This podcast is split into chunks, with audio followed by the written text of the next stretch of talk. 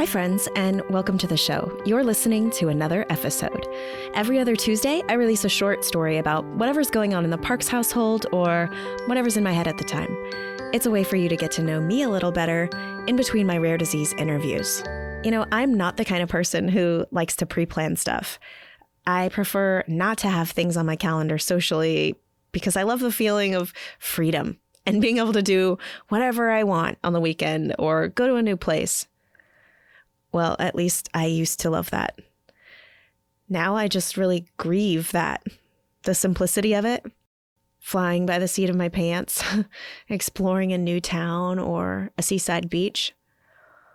There's a popular quote in our world that says, Comparison is the thief of joy. This week was so hard for me, and I don't know. I don't know why it was so intense. I haven't had a week like this in quite a while. I mean, sure, my mind goes places here and there, but I work through them. I accept them.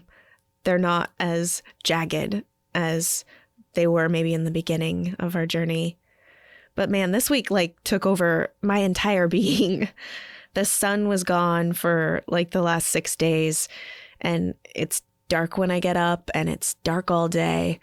It's still warm and summery, but man, Seattle's gloom is is really painful for me and it's August. Just go away. You're going to dominate eight more months pretty soon. So just let there be light. Okay, so now that you know one of my main sulking activators, I want to tell you what the real thief is. It's not comparison, it's rare disease. Summer is hard. I see my friends and family going on trips, vacations, weekend getaways, camping, to the Oregon coast with that classic photo of their kids twirling on the never ending beach with Haystack Rock and a sunset in the distance. Casey and I never plan anything like that because it's too hard. And it's so hard to find places like that beloved coastal beach that we can actually bring Ford to. From the physical to the practical, is there a mat on the beach that we can wheel him out there in a stroller? Probably not. Do we have enough room in our car to pack for a trip for the four of us to bring his wheelchair and his stroller? No.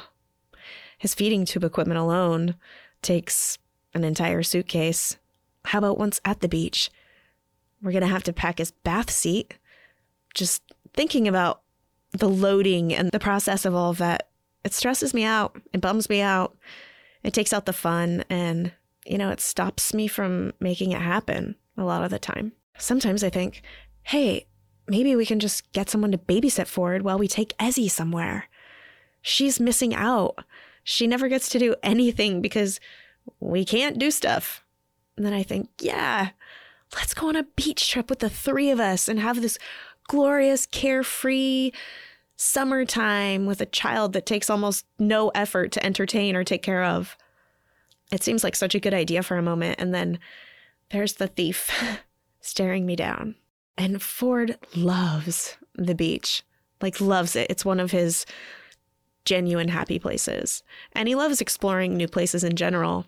He's fun, and the experience of the beach and wherever is so good for his development in so many ways. And, you know, it just stops there.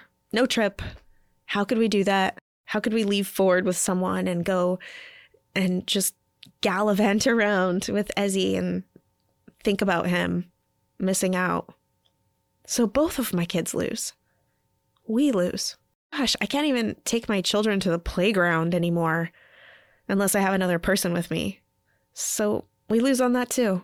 You know, those on the outside of rare disease parenting, they don't fully see the restraint and the seclusion that is thrust upon us. I'm getting to a place where I feel like I'm being left in the dust by them, the normal people in my life. My friends with kids who joined summer camps and learned to surf. Just the other day, I remember reading a post where a mom was asking for recommendations for the perfect lunchbox to purchase for her first grader. And there were like 47 comments. I don't know why I remember that stupid post. These are the conversations that seem to fill normalcy early on in my journey since having Ford, a post like that would have made me think, Do you think that's actually a problem? Is that the biggest issue you have to solve? But now, honestly, I'm glad that's not my problem.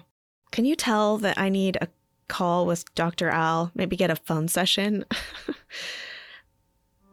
this episode is not productive, and I haven't solved any problems, and I don't have any advice.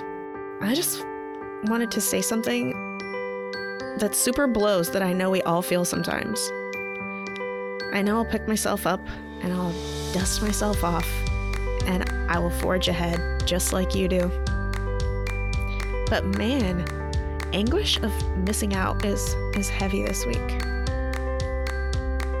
I just want my own Kenneth from the TV show Speechless. You know that strong, funny caregiver to JJ?